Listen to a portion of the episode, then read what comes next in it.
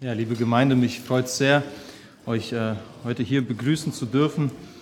Ähm, ich wollte mit einer Frage einfach mit, ja, wie sagt man, mit der Tür ins Haus fallen. Bestätigt dein Leben den rettenden Glauben an Jesus Christus? Damit möchte ich jeden heute von uns konfrontieren. Eventuell beunruhigt, beunruhigt diese Frage jemanden, weil sie halt nicht bequem ist. Sie gibt diesen Prüfungscharakter mit. Die Frage, stimmt mein Leben mit dem überein, was Gott von mir erwartet? Und genau das machen Prüfungen mit uns. Sie, sie fordern uns heraus, unsere Fähigkeiten und unsere Skills offen zu legen. Äh, man kann sich vorstellen, wie bei einem Schwamm, ihr kennt das Bild alle, wenn man einen Schwamm drückt, dann kommt auch tatsächlich das heraus, womit der Schwamm gefüllt ist. Und Prüfungen führen oft dazu, dass wir Unsicherheiten aufzeigen, weil wir halt nicht wissen, wie schwer die Prüfung wird. Wir können uns auf Prüfungen vorbereiten, aber wir haben sie nicht unter Kontrolle. Nichtsdestotrotz sollen wir uns die Frage stellen, spiegelt mein Leben oder bestätigt mein Leben den Glauben, den rettenden Glauben an Jesus Christus wider? Ich habe mir das nicht selbst ausgedacht, ich ärgere Menschen nicht gerne. Ich habe ein Bibelbuch gesucht, was einfach wirklich ermutigend und stärkend ist. Und Jakobus ist so einer. Jakobus ist ein Mann, der entweder oder von Menschen erwartet, der ein bisschen schwarz-weiß seine, seine, ähm, das, was er geschrieben hat, unterwegs ist. Aber er fordert uns auf, unseren Glauben zu prüfen. Und sein kurzer Brief, den wollen wir uns heute anschauen. Er besitzt nur fünf Kapitel, aber die haben es in sich. Denn in diesen fünf Kapiteln hat Jakobus 13 Prüfungen aufgelistet, die dir und mir dabei helfen herauszufinden, wo wir gerade stehen, wo wir vielleicht dran mangeln oder wo wir tatsächlich Gottes Hilfe und Gottes Wirken in unserem Leben sehen können. Jeder von euch hatte in der Schulzeit kleinere Tests, auch größere Tests und dann auch die Abschlussprüfungen vor sich gehabt. Ähm, die Vorbereitungen auf die Prüfung, die waren bestimmt oft anstrengend. Man musste viel lernen. Und dann hat man den Test oder die Abschlussprüfung geschrieben und der Zustand danach, das war eigentlich das Freudigste überhaupt. Man wollte wissen, was habe ich? Habe ich es geschafft? Welches Ergebnis habe ich? Und das Gute dabei ist, nur du allein weißt ganz genau, ob du bestanden hast oder nicht. Und andere sehen es dann natürlich auch, wenn du dein Test oder Zertifikat hochhalten kannst und sagst, hier, schaut, ich habe es geschafft. Wir konzentrieren uns auf die 13, auf die Prüfungen. Ich will euch heute diese mit an die Hand geben. Dadurch bekommen wir einen Überblick ähm, über den Brief. Anschließend möchte ich mit euch über Jakobus ähm, uns anschauen, wer er tatsächlich war, also der Autor des Briefes, an wen er ihn geschrieben hat. Und dann zum Schluss wollen wir nochmal den rettenden Glauben vergleichen mit dem toten Glauben. Ich lese nochmal die Gliederung vor. Punkt 1. Echter Glaube wird geprüft. Der zweite Punkt, Jakobus ein Vorbild echten Glaubens. Und der dritte Punkt, rettender Glaube ist ein vollkommenes Werk Gottes. Ich möchte sehr gern noch kurz beten und dann steigen wir ein. Himmlischer Vater, du bist gut und gnädig. Du bist ein Gott, der seine Kinder liebt und der sie seinem Sohn gleichgestalten will, der sie nicht nur errettet und dann in der Welt alleine lässt und ja, sie quält, sondern tatsächlich barmherzig und gnädig ist und sie durch alles durchträgt bis zum letzten Tag, wo sie diese Worte hören dürfen, komm herein, du guter und treuer Knecht. Du warnst Menschen davor, sich selbst zu betrügen. Du liebst es nicht, wenn sie dem Satan folgen und ein qualvolles Leben haben, sondern du hast jedem auf dem Radar und du kümmerst dich um jeden und bringst in ihr Leben Prüfungen, damit sie dich besser kennenlernen dürfen, damit sie deinem Charakter ähnlicher werden, aber vor allem dir die Ehre geben und die Liebe, die du ihnen geschenkt hast, weitertragen dürfen. Somit bitte ich dich, segne die Predigt, hilf uns durch den Brief des Jakobusbriefes zu lernen und dir wohlgefällig zu leben. In Jesu Namen bitten wir drum. Amen. Ihr könnt gerne den Jakobusbrief öffnen. Er ist direkt vor dem ersten Petrusbrief und äh, wir gehen einfach die Kapitel durch und lesen einige Verse gemeinsam. Der erste Vers, den wir uns anschauen wollen, findet ihr im ersten Kapitel, Vers 12. Glückselig ist der Mann, der die Anfechtung erduldet, denn nachdem er sich bewährt hat, wird er die Krone des Lebens empfangen, welche der Herr denen verheißen hat, die ihn lieben. Dieser Vers fasst zusammen, was die erste Prüfung ist. Die erste Prüfung lautet Ausharren im Leid. Und dieses Thema erstreckt sich vom ersten Kapitel bis zur Mitte des zweiten Kapitels durch. Die nächste Prüfung, die findet ihr in Jakobus 1, Vers 14. Dort steht, sondern jeder Einzelne wird versucht, wenn er von seiner, seiner eigenen Begierde gereizt und gelockt wird. Das ist die Zusammenfassung der zweiten Prüfung in dem Jakobusbrief und die Herausforderung heißt Herausforderung und Versuchung. Wie reagierst du drauf? Wie verhältst du dich in Versuchung? Wo, hilfst du, wo, wo suchst du Hilfe?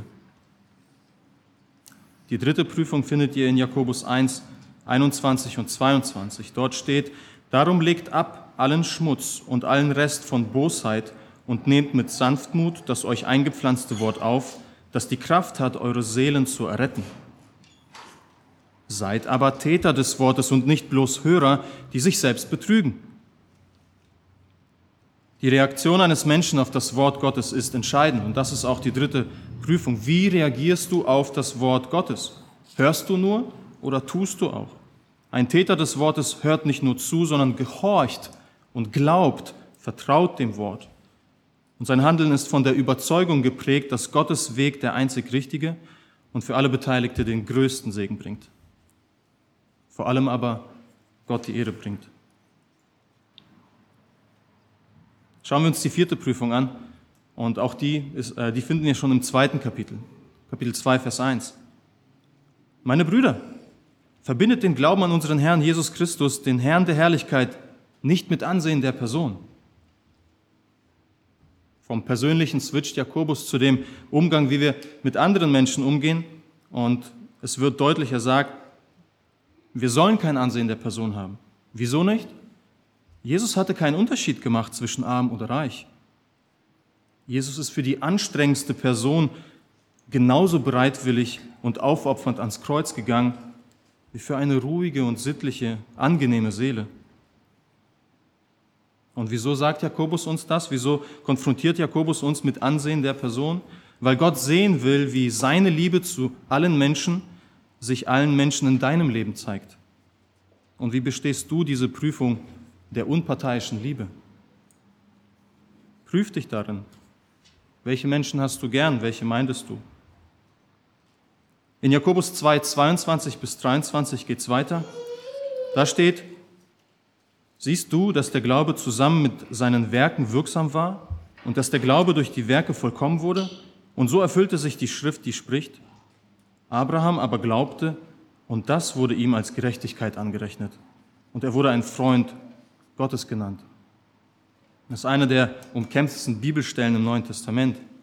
Hier geht es um Werke oder Glauben. Und oft fragen sich Leute, was denn nun? Was rettet den Menschen? Der Glaube an Jesus allein rettet Menschen.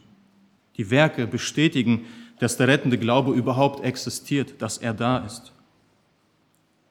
Wer die Werke höher stellt als das Evangelium, der ist kein Freund Gottes. Und dies ist die fünfte Prüfung, gerechte Werke. Wovon bist du überzeugt? Von dir selbst oder von der Gnade Gottes, der Gnade Jesu? Dann geht es weiter in Jakobus 3, 1 bis 12. Werdet nicht in großer Zahl Lehrer, meine Brüder, da ihr wisst, dass wir ein strengeres Urteil empfangen werden. Denn wir alle verfehlen uns vielfach wenn sich jemand im Wort nicht verfehlt, so ist er ein vollkommener Mann, fähig, auch den ganzen Leib im Zaum zu halten. Bist du eine Drahtstante oder ein Lästerbruder? Das ist das, was Jakobus hier von dir wissen will. Was kommt aus deinem Mund heraus? Ähnlich wie zu Beginn bei dem Bild des Schwamms, der gedrückt wird und offenlegt, womit er gefüllt ist, offenbart jedes einzelne Wort, das du aussprichst, womit du dich abfüllst. Bist du eine Quelle, aus dem süßes Wasser hervorkommt? Oder bist du ein Wasserfall der Bitterkeit? Rettender Glaube kann auch an deiner Sprache geprüft werden. Und das war die sechste Prüfung, heilige Sprache. Jakobus 3, 17 bis 18 gibt uns Aufschluss über die siebte Prüfung, die lautet heilige Demut. Keine Sorge, wir sind schon über der Hälfte, fast alle durch. Heilige Demut, Jakobus 3, 17 bis 18. Die Weisheit von oben aber ist erstens rein, sodann friedfertig, gütig. Sie lässt sich sagen, ist voll Barmherzigkeit und guter Früchte, unparteiisch und frei von Heuchelei. Die Frucht der Gerechtigkeit aber wird in Frieden denen gesät, die Frieden stiften. Das kann man von Gott erwarten, wenn man sich unter ihn demütigt. Ein seelischer Zustand, der von nichts erschüttert wird. Man wird ein Mensch, der, man wird zu einem Mensch, der, der kluge Entscheidungen trifft, weil rettender Glaube sein Leben, ähnlich wie ein Baum, der abhängig vom Regen und von der Sonne und von der Fürsorge des Gärtners ist, sich unter die Weisheit Gottes stellt und ihm ganz vertraut. Und dann kommen diese Früchte zum Tragen. Jakobus 4, Vers 3, da wird's ernst. Jakobus 4, Vers 3, ihr bittet und bekommt es nicht, weil ihr in böser Absicht bittet, um es in euren Lüsten zu vergeuden. Diese Prüfung nennt sich weltliche Lachsheit, ist die achte Prüfung. Mit Ehebrechern und Ehebrecherinnen wird man verglichen, wenn man diese Prüfung nicht besteht. Wenn man die Liebe Gottes mit dem weltlichen Angeboten austauschen möchte. Automatisch handelt man gegen Gottes Wort und macht sich zum Feind Gottes. Wieso? Weil die Welt attraktiver ist? Nein, weil in deinem Herzen Neid und sündhafte Lüste regieren. Und Gott fordert dich zur Buße auf, wenn du diese Prüfung nicht bestanden hast. Denn ein geteiltes Herz kann nicht existieren. Es ist ein Symbol der Trennung. Lass das nicht zu, widerstehe dem Satan und unterwerfe dich Gott. Das ist das, was Jakobus in dieser Prüfung an uns heranbringt. Denn jeder Christ ist abhängig von Gott und das ist auch dann automatisch die neunte Prüfung. Deine Abhängigkeit von Gott. Jakobus 4, Vers 15. Stattdessen sollt ihr sagen, wenn der Herr will und wir leben, wollen wir dies oder das tun. Hm. Ich als Sozialarbeiter arbeite mit sehr vielen Menschen zusammen und dann muss ich meine Woche sehr, sehr gründlich planen. Ja, und das Schönste ist, wenn diese Woche wirklich so abläuft, wie ich sie geplant habe. Es fühlt sich an, wie als wenn man auf einer Bank sitzt und sich von der Sonne, die Sonne einfach genießt. Und man weiß, was kommt, ja. Und jede einzelne Terminverschiebung schiebt dann Wolken vor die Sonne. Und man kann es nicht mehr genießen, ja. Der Plan ist gescheitert. Aber hier geht es mehr als um eine gut geplante Woche in dieser Prüfung. Es geht mehr um Pläne, die einfach generell ohne Gott geplant werden. Weil man übermütig von sich selbst ist. Weil man denkt, ich habe eh alles unter Kontrolle. Ich habe es im Griff. Ich brauche Gott gar nicht zu fragen, sondern ich tue es einfach, wie ich es für richtig halte. Und hier können wir uns fragen, wo planst du Gott in deinem Leben ein? In Jakobus 5, 1 bis 11 äh, geht es viel um ungerechte, ungläubige Reiche. Und diese spricht Jakobus bewusst an, weil sie Gottes Gebot, den Nächsten zu lieben und der Sorge um die Armen komplett ignorieren. Sie misshandeln und beuten ihre Angestellten aus. Ein Bild, was für einige vielleicht bekannt ist in unserer Zeit, doch es geht zentraler in der zehnten Prüfung um einen Christen, der geduldig erträgt und auf Gottes Handeln vertraut und wartet. Das ist die zehnte Prüfung. Es ist ähnlich wie das, was Theo gepredigt hat, als Jesus 40 Tage in der Wüste versucht wurde. Er widerstand der Versuchung, hat, hat ausgeharrt, hat erduldet und dann hat er auf den Herrn vertraut und dann hat der Herr ihn auch versorgt. Die elfte Prüfung lautet Gebetsleben. Im fünften Kapitel, Vers 13 bis 18, werden verschiedene Situationen beschrieben, die das Gebet tatsächlich notwendig machen. Und hier können wir viele überführende Fragen ableiten. Doch die Prüfung lautet, hat dein Gebet Glauben? Und ist dieser Glaube auf die Ehre Gottes ausgerichtet? Die letzte Prüfung, die Jakobus allen Christen mit auf den Weg gibt, steht in den letzten zwei Versen des Briefes, Jakobus 5, 19 bis 20. Brüder, wenn jemand unter euch von der Wahrheit abirrt und es führt ihn einer zur Umkehr, so soll er wissen, wer einen Sünder von seinem Irrweg zur Umkehr führt, der wird eine Seele vom Tod erretten und eine Menge Sünden zudecken. Diese Prüfung gilt der ganzen Gemeinde und jedem persönlich. Denn es gibt Geschwister, die sich tatsächlich vom Glauben an Jesus abkehren, die ihn nicht mehr Herr nennen wollen, in Sünde leben. Und hier muss jeder Christ und die Gemeinde auch klar sein und diese Geschwister zur Buße aufrufen und zum wahren Glauben an das Evangelium Jesus Christus zurückführen. Jetzt wisst ihr, womit euch Jakobus konfrontieren will. All diese Themen greift er auf, um seinen Geschwistern nicht Steine in den Weg zu legen. Ja, das ist auch nicht das Ziel dieser Predigt, aufzuzeigen, wo du alles mangelst, sondern Freude mit auf den Weg zu geben. Wieso Freude? Das erfahren wir in den nächsten Versen. Schlag mit mir gerne Jakobus auf. Wir schauen uns die ersten Verse an und lesen gemeinsam die ersten vier Verse.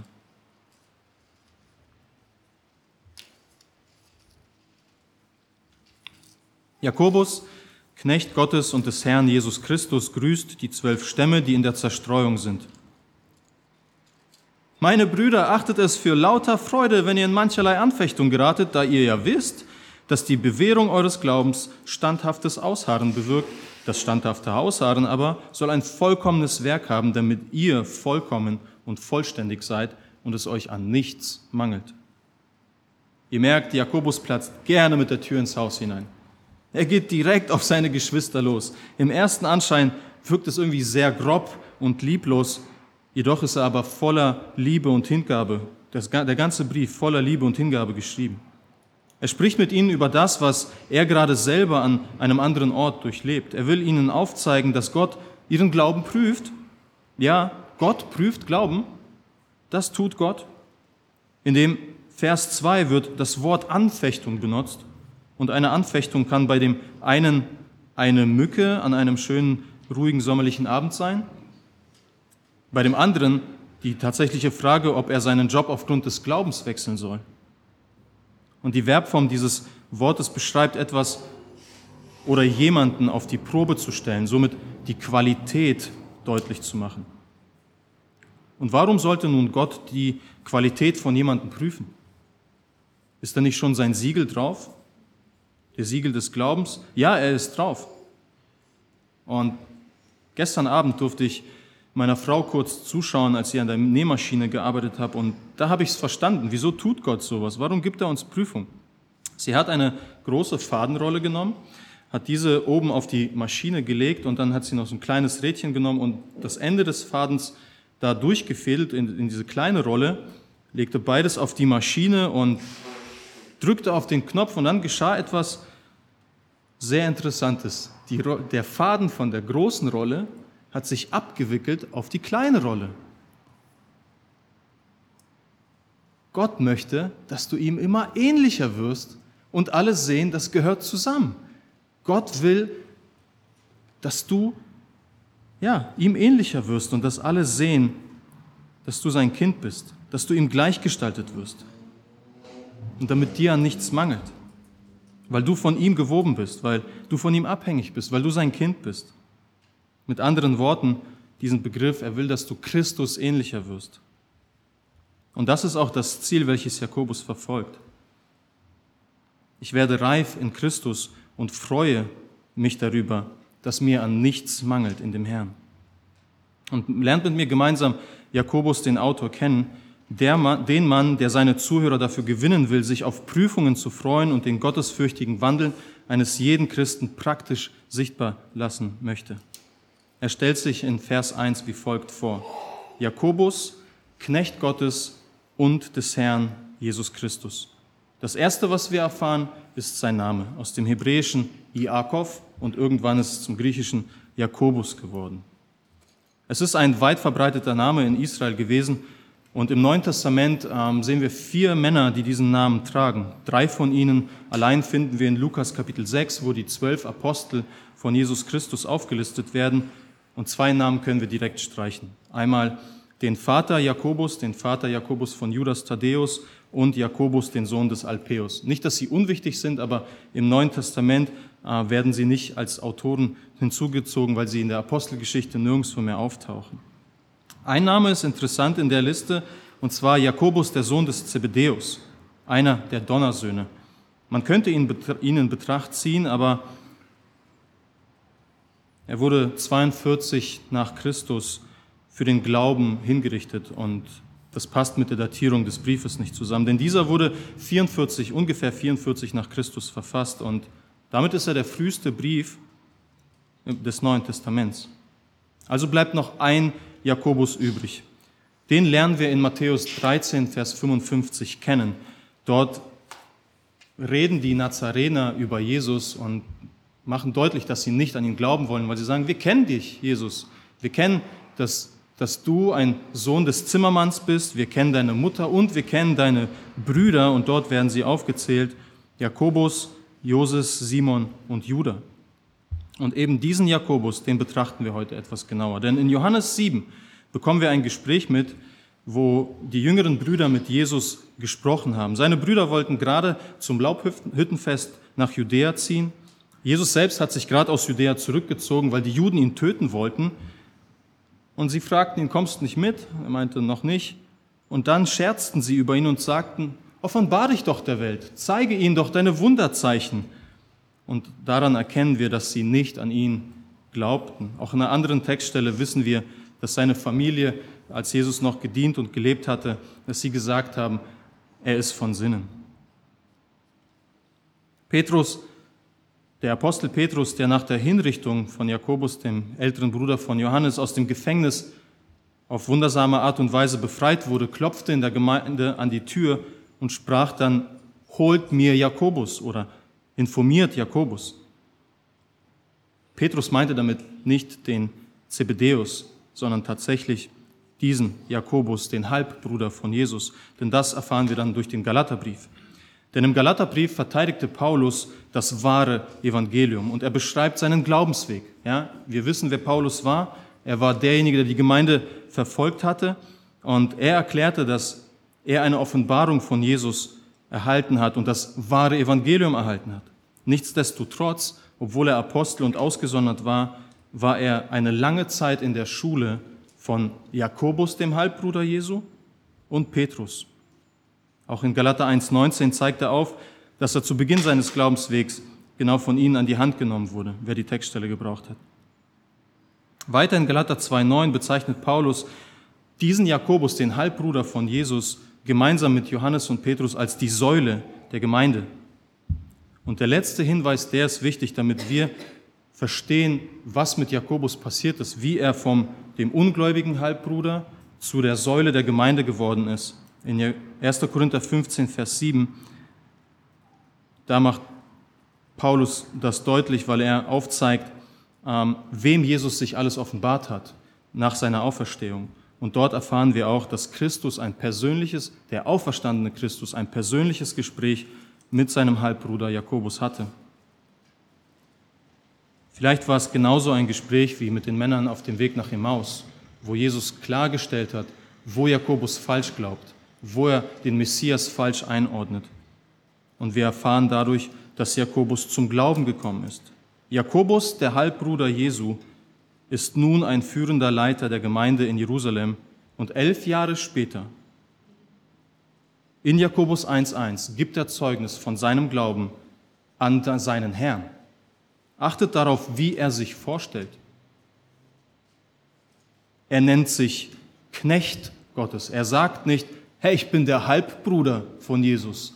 Er sagt, ich bin der Knecht Gottes und der Knecht meines Herrn Jesus Christus. Jakobus ist ein Vorbild echten Glaubens. Und Jakobus nennt sich Sklave Christi. Jakobus gibt uns allen seine Visitenkarte und dort steht Sklave des Herrn und, des, und Jesu. In unserer deutschen Übersetzung steht das Wort Knecht und es mildert ein wenig die Bedeutung, weil wir dann an sowas wie ein Kellner oder Diener denken, aber tatsächlich ist das Wort Sklave gemeint. Und im Römischen Reich gab es ein Sklavensystem, das war nicht so brutal und erniedrigend wie in der USA, aber es gab rechtliche Parallelen. Ich lese euch kurz einen Geschichtstext äh, vor, kein Test. Das Wort Sklave wird im antiken Rom das erste Mal im Zwölftafelgesetz um 450 vor Christus erwähnt. Generell galt jeder als Sklave, dessen Mutter eine Sklavin war.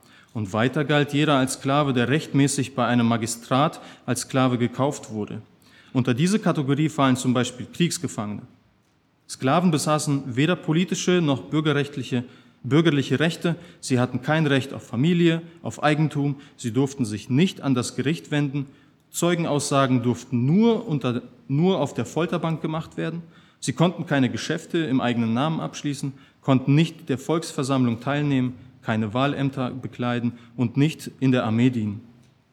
Ein Sklave war absolut und bedingungslos das persönliche Eigentum seines Herrn, der völlig frei über sein Schicksal und sein Leben verfügte.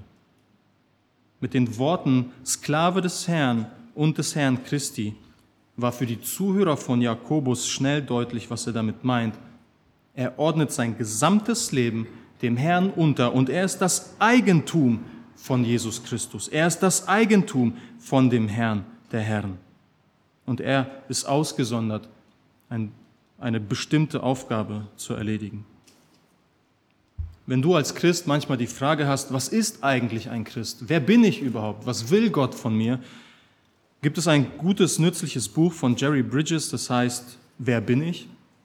Und zu diesem Thema Knechtsein von Jesus Christus hat er ein kurzes, nützliches Kapitel geschrieben und ich fasse drei Punkte aus diesem Buch zusammen. Jerry Bridges sagt, jeder Christ ist ein Knecht Jesu Christi. Ich hoffe, du sagst dazu Amen. Jeder Christ versteht sich als der Knecht, als ein Sklave Jesu Christi. Was bedeutet das für uns? Das ist wichtig. Der zweite Punkt, den er zusammenfasst, alle Christen haben die göttliche Berufung, anderen in einer bestimmten Rolle beziehungsweise in bestimmten Rollen zu dienen. Wir sind füreinander da und dienen gemeinsam unserem Herrn. Und die dritte Geschichte oder die dritte Punkt, alle Christen erkennen eines Tages, dass sie im Rahmen ihrer Berufung von Gott für einen bestimmten Schwerpunkt oder ein Spezialgebiet abgesondert worden sind. Ich hoffe, das erlebt ihr in eurem Glaubensweg, dass ihr merkt, ihr dient einem guten, einem treuen, einem gerechten und barmherzigen Gott. Denn das tat Jakobus. Und er tanzt hier nicht aus der Reihe. Er, er, er hat dieses biblische Verständnis von dieser Identität, die jeder Christ hat. Im Neuen Testament lesen wir, die Aposteln haben sich genauso vorgestellt. Römer 1, Vers 1, Paulus nennt sich Sklave Christi. Auch 2. Petrus 1, Vers 1 stellt sich Petrus erst als Sklave Christi vor und danach erst als Apostel. Auch im Alten Testament sehen wir eine ähnliche Haltung. Gott spricht über seinen, über Mose in 4. Mose 12, Vers 7 folgendermaßen. Aber nicht so mein Knecht Mose. Er ist treu in meinem ganzen Haus. Und das Wort Knecht wurde im Alten Testament für jemanden benutzt, der mit Glaubensgehorsam auf Gottes Wort reagiert hat. So sah sich Jakobus, so lebte er. Allein mit seiner Begrüßung fordert er auch dich heraus, siehst du dich auch so? Er prahlte nicht mit seiner Stellung. Wer kann sich schon Halbbruder nennen? Oder Halb, Halbbruder kann sich wer nennen, aber wer kann sich Halbbruder von Jesus nennen?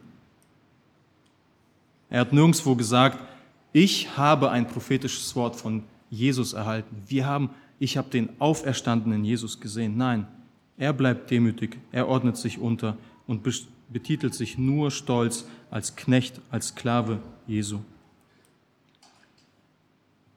In seinem Brief nimmt Jakobus ungefähr 40 Mal Bezug auf das Alte Testament mit verschiedenen Anspielungen. Die gehen wir jetzt nicht alle durch, aber damit ihr es schon mal gehört habt.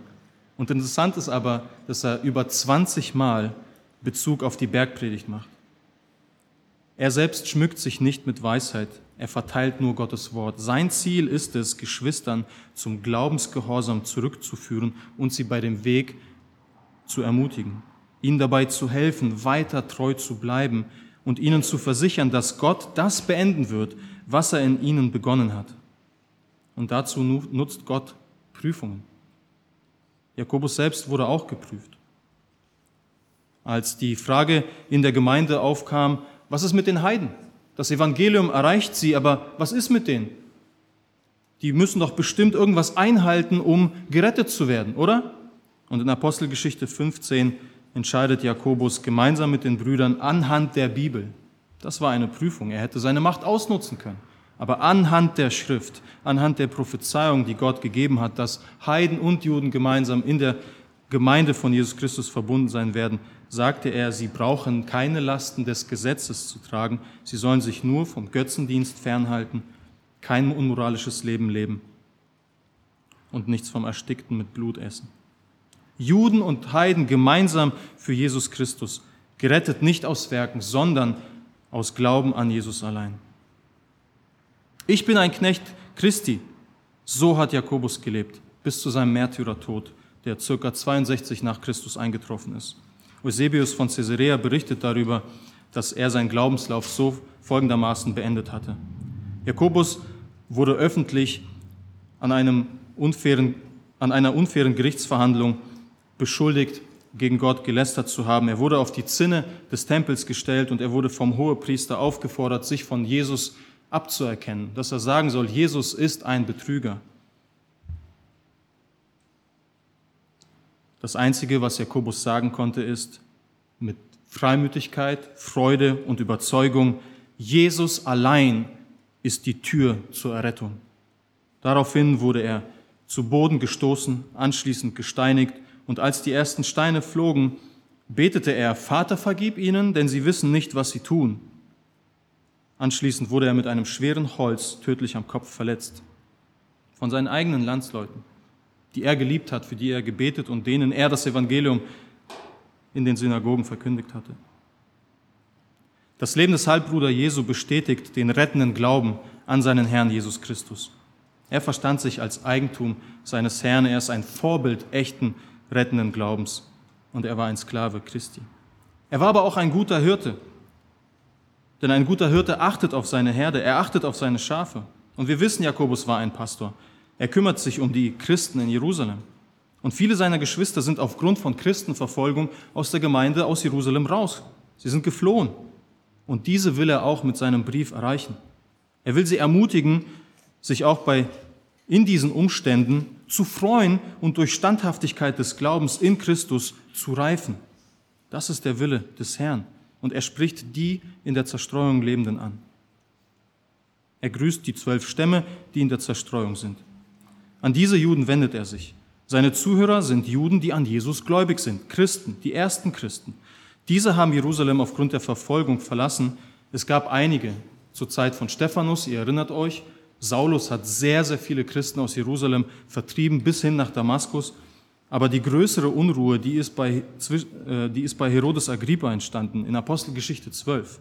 Herodes Agrippa, der hat nämlich Judäa ungefähr 41 nach Christus als Herrschaftsgebiet äh, dazu bekommen. Und er tat das, was alle Herrscher tun. Er wollte dem Volk gefallen.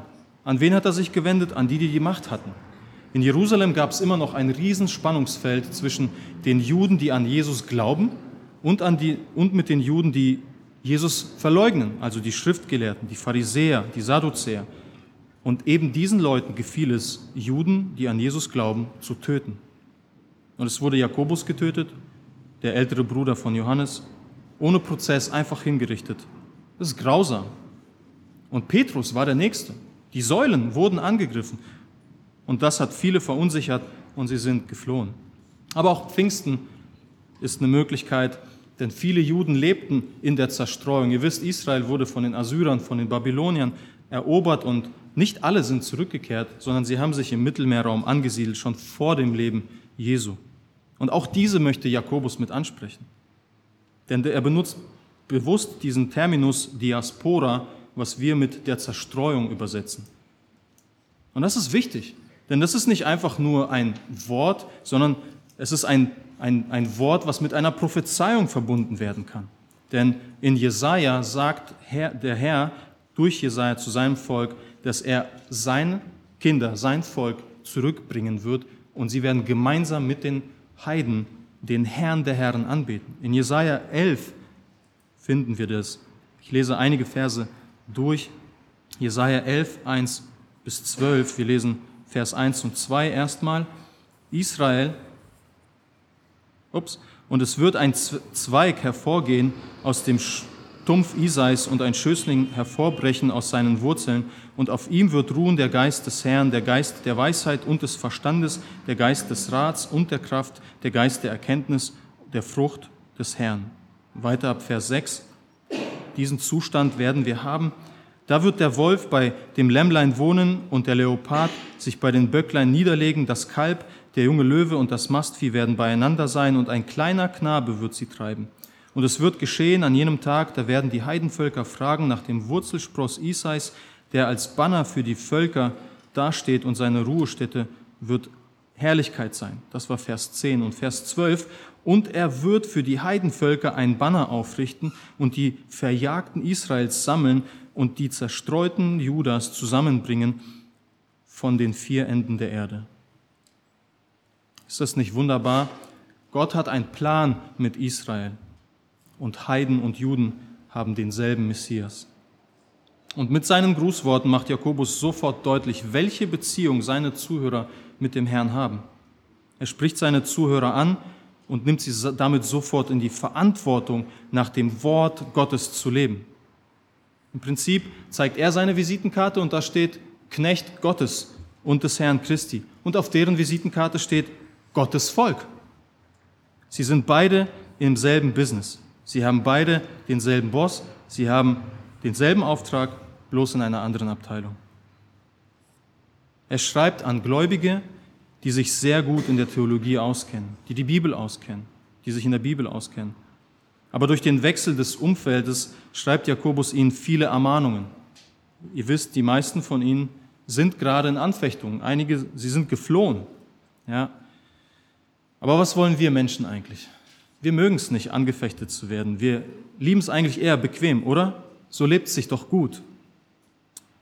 So könnten auch die an Jesus gläubigen Juden damals gedacht haben, die geflohen sind.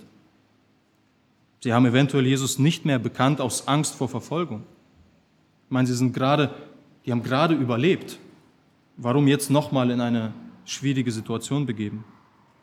Eventuell könnten sie sich sagen, hey, wieso, wieso passiert mir das jetzt eigentlich? Warum handelt Gott so mit mir? Was will er damit erreichen? Egal welche Motive, Sorgen oder Ängste sie damals hatten oder die wir heute haben als Christen. Egal in welcher Anfechtung wir sind, egal was, welche Prüfung vor uns liegt, wichtig ist zu wissen, und das macht Jakobus hier auch, er erinnert sie, dass Gott derselbe bleibt und dass seine Erwartungen an dich, an mich und auch an die Christen vor und nach uns immer dieselben bleiben werden. Aber auch seine Verheißungen verändern sich nicht und sein Charakter verändert sich nicht und sein Umgang mit seinen Kindern ändert sich nicht. Er trägt durch, er gibt Weisheit, er kümmert sich um sie.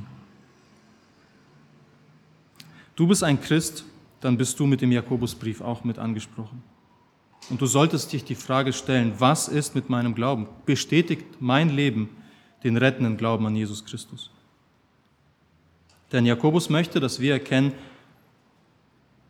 dass bei jedem Christen es wichtig ist, dass wir vollkommen und vollständig gemacht werden im Herrn und uns dann an nichts mangelt. Kommen wir zum nächsten Punkt. Rettender Glaube ist ein vollkommenes Werk Gottes. Und dabei schauen wir uns an, was der rettende Glaube im Vergleich zum toten Glauben ist. Rettender Glaube ist ein vollkommenes Werk Gottes. Jakobus möchte bei den Juden der Zerstreuung das Bewusstsein wecken, dass ihr Alltagsleben die Qualität oder Echtheit ihres Glaubens offenbart. Nach dem Motto, du bist ein Christ, dann zeig mal.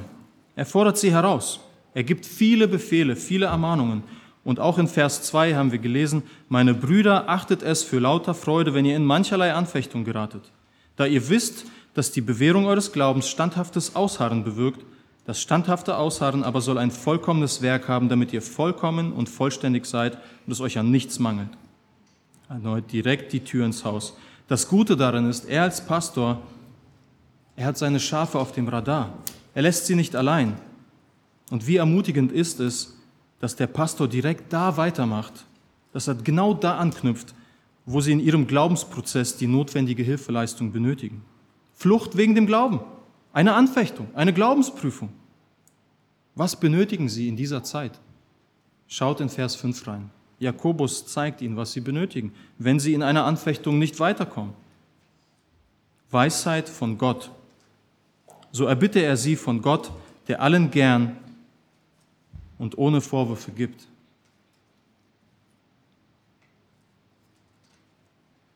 Wenn es aber jemanden unter euch an Weisheit mangelt, so erbitte er sie von Gott, der allen gern und ohne Vorwurf gibt, so wird sie ihm gegeben werden. Er lenkt ihre Augen erneut auf diesen gnädigen und barmherzigen Herrn, der sie versorgen wird in einer Prüfungssituation.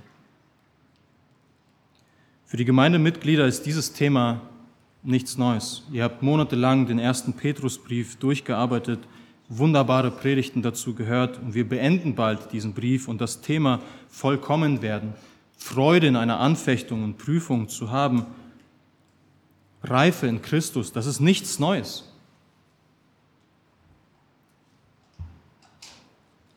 Das, was Jakobus erreichen will, ist, dass wir weiterhin ein tiefes Gottesvertrauen haben, dass wir in anhaltenden Anfechtungen weiterhin Sünde hartnäckig widerstehen.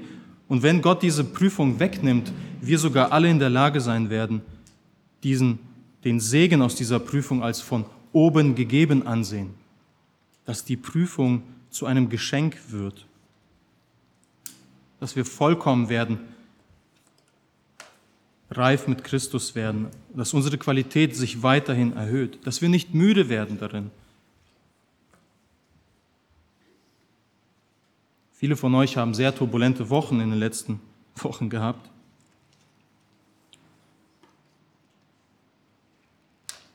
Und da wollte ich euch Danke sagen für eben euer Vorbild in der Gottesfurcht eben euer Vorbild im Umgang mit den Anfechtungen. Dass ihr nicht auf euch geschaut habt, sondern wie Gott euch durchträgt und dass seine Ehre euer Lebensmotto war. Denn das ist genau das Gegenteil zum toten Glauben. Der tote Glaube hat das Lebensmotto billige Gnade. Ich darf tun, was ich will, weil am Ende mir Jesus so oder so verzeiht. Ein toter Glaube ein toter Glaube ist eine Qual und vollkommen sinnlos. Toter Glaube wird immer erkannt, weil da, wo eine Aktion des Glaubens erwartet wird, wo man mit, man mit ihr rechnen kann, da bewegt sich gar nichts. Ähnlich wie bei einem EKG, der immer wieder aufspringt, wenn das Herz schlägt. Eine gerade Linie. Jakobus selbst nutzt in seinem Brief sehr viele Bilder der Natur, damit du sie dir sehr gut einprägen kannst. Es wäre sehr traurig, wenn dein Glaube oder mein Glaube der einer Meereswoge gleicht. Heute habe ich viel Glauben, heute glaube ich an den großen, starken Gott, aber morgen weiß ich nicht. Ruhe, Stille, Zweifel. Wie glaubhaft ist das Bekenntnis eines Christen, wenn seine Zunge ständig einen Waldbrand verursacht? Bist du eine Tratstante, der gerne über die Sünden anderer spricht? Oder motivierst du und ermutigst du andere in der Heiligung leben, indem du sorgsam sie zu Christus führst und sie Buße tun? Stell dir vor, du wirst als Lehrer angesehen, aber du bist arrogant und willst einfach nur lange predigen und selber nichts davon umsetzen, was du tust oder predigst. Wer kauft einem Christen ein zufriedenes Herz ab, wenn man ihm förmlich den Neid von den Augen ablesen kann, weil es anderen besser geht als ihm.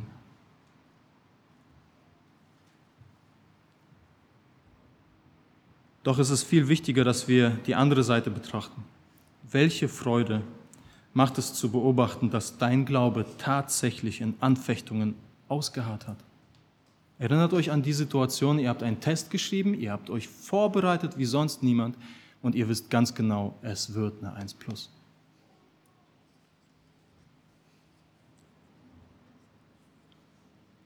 Wie viel Ermutigung schenkt es anderen Gläubigen, deinen, von deinem Glauben zu hören, zu sehen, dass du ein starker, reifer Christ bist.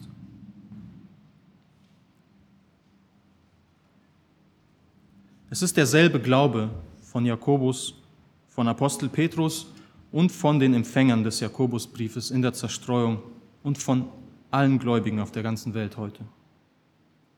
Der rettende Glaube, den Christus dir geschenkt hat, der hält stand. Er ist bewährt und er wird vollkommen gemacht in dir. Er trägt dich durch, bis der Herr wiederkommt und wir in seiner Herrlichkeit leben dürfen. Er wird dafür sorgen, dass du diese lang ersehnten Worte, komm herein in meine Herrlichkeit, du guter und treuer Knecht hörst. Ich meine, was kann dir mehr Freude geben als die Gewissheit, dass Gott dich tatsächlich von deiner sündhaften Natur gerettet hat?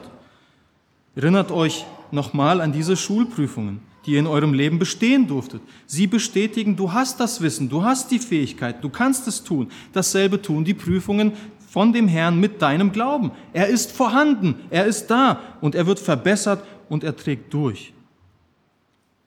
Wie sehr tröstet es dein und mein Herz, dass es in Gottes Volk Menschen gibt, die tatsächlich nach seinem Wort handeln. Nicht nur für jemanden beten, sondern in der Not da sind. Erkennt ihr, was der Heilige Geist mit diesem kurzen Brief vollführen will? Er verändert Sünder, Menschen, die Gott hassen, zu freiwilligen Sklaven des Herrn und Christi, die bereitwillig einander dienen, um eben diesen Herrn anzubeten. Sie freuen sich über Prüfungen. Und wenn ihr Christen seid, dann kommt und seht und prüft euren Glauben.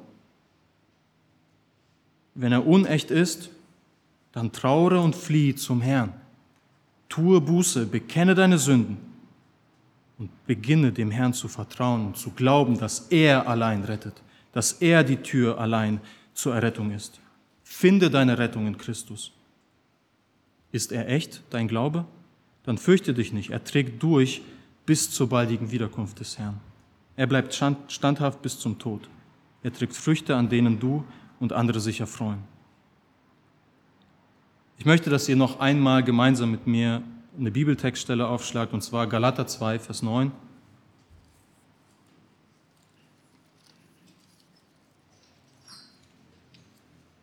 In Galater 2, Vers 9 schreibt Paulus an die Galater, die vom Evangelium abdriften, die sagen, ich brauche Christus zwar, aber es ist wichtiger, dass ich etwas selbst erreiche, um in den Himmel zu kommen. Und er gibt ihnen eine, eine Verteidigung des Evangeliums. Er maßregelt sie und sagt, was, was tut ihr da überhaupt? Das ist nicht das Evangelium. Und mit dem Jakobusbrief kommt oft diese Streitfrage auf, ich muss Werke tun, dann werde ich gerettet. Und viele sagen, Paulus und Jakobus widersprechen sich. Und ich möchte gern diese Textstelle einfach nochmal mit aufnehmen, um zu beweisen, dass das dem nicht so ist. In Galater 2, Vers 9 steht, und als sie die Gnade erkannten, die mir gegeben ist, reichten Jakobus und Kephas und Johannes, die als Säulen gelten, mir und Barnabas die Hand der Gemeinschaft, damit wir unter den Heiden, sie aber unter der Beschneidung wirken. Der Halbbruder Jesu gibt Paulus die Hand. Dieser Paulus war vor einigen Jahren noch Mörder vieler Christen aus der Gemeinde von Jakobus. Dieser Paulus lernte von dem Halbbruder Jesus, was es heißt, ein Christ zu sein in der ersten Zeit. Er hat ihn mitgeschult, mit Petrus zusammen. Und durch diese Handreichung bestätigt Jakobus, dass Paulus das wahre Evangelium von Jesus Christus predigt. Und ihr kennt die Briefe von Paulus. Errettung, Rechtfertigung aus Glauben allein. Jakobus geht gar nicht in seinem Brief auf all diese Themen ein, weil das seine Zuhörer wissen. Er sagt klar und deutlich, du hast Glauben, beweise es. Das ist die herausfordernde Frage, die er stellt. Er stellt nicht die Frage in den Raum, wirst du durch Werke gerettet? Aus Glauben allein wirst du gerettet. Und durch diese Handreichung bezeugt er, dass sein Glaube an den Herrn Jesus Christus derselbe ist wie der von Paulus. Jakobus starb den Märtyrertod in Jerusalem und er bekannte öffentlich seinen Glauben an Jesus allein. Paulus starb als Gefangener in Rom und wurde hingerichtet aufgrund seines Glaubens an Jesus allein. Sie haben als Knechte Jesu Christi nicht versagt und ihr Glaube war echt von Beginn an der Wiedergeburt. Jakobus, Knecht Gottes und des Herrn Jesus Christus. Ihr habt ihn ein wenig kennengelernt, den Halbbruder des Herrn Jesus.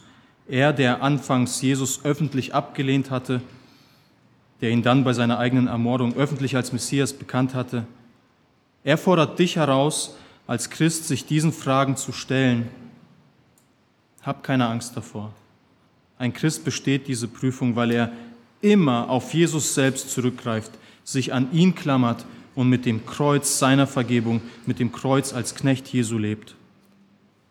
In dem nächsten Lied, was wir gemeinsam singen, wollen wir in der zweiten Strophe folgende Worte nochmal sehr stark, möchte ich sie euch mit ans Herz schon mal geben. Allein zu deiner Ehre hast du uns Herr erlöst, durch Christi Tod und Auferstehen uns mit dir selbst versöhnt. Zum Lobpreis deiner Gnade und Barmherzigkeit hast du uns vorherbestimmt, ihn in ihm vor aller Zeit. Allein um deiner Ehre, deine Herrlichkeit ist, was wir suchen wollen, schon jetzt in dieser Zeit. Nimm du unsere Herzen, reiß sie zu dir empor, dass unser Leben dich verherrlicht, mehr als je zuvor. Soli Deo Gloria. Lasst uns Gott anbeten und dann singen wir das Lied. Steht gerne dazu schon mal auf.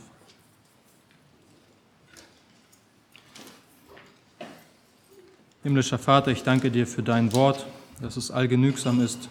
Vielen Dank, dass wir so viel daraus schöpfen dürfen und danke, dass du uns immer wieder zu dir zurückrufst, dass du uns nicht alleine lässt, dass du uns prüfst und dass du unsere Qualität verändern, vertiefen, verbessern willst. Herr, du hast gerettet und trotzdem arbeitest du weiter an uns, damit wir Freude haben an dir und deinem Sohn gleichgestaltet werden. Danke für die Gemeinde, danke, dass du sie baust Danke, dass du rettenden, echten Glauben geschenkt hast, der durchträgt und der Zuversicht gibt, Hoffnung und Freude, Herr. Danke für die Vorbilder, die hier in den Reihen sitzen. Schenke du denen weiter Mut und Freude im Dienst. Danke, Herr, für jeden, der sich wirklich fragt, was ist mit meinem Glauben. Bitte wirke durch deinen Geist und schenke du wahre Buße und Errettung, Herr. Du bist treu, wir warten auf dich. Komme bald. In Jesu Namen beten wir. Amen.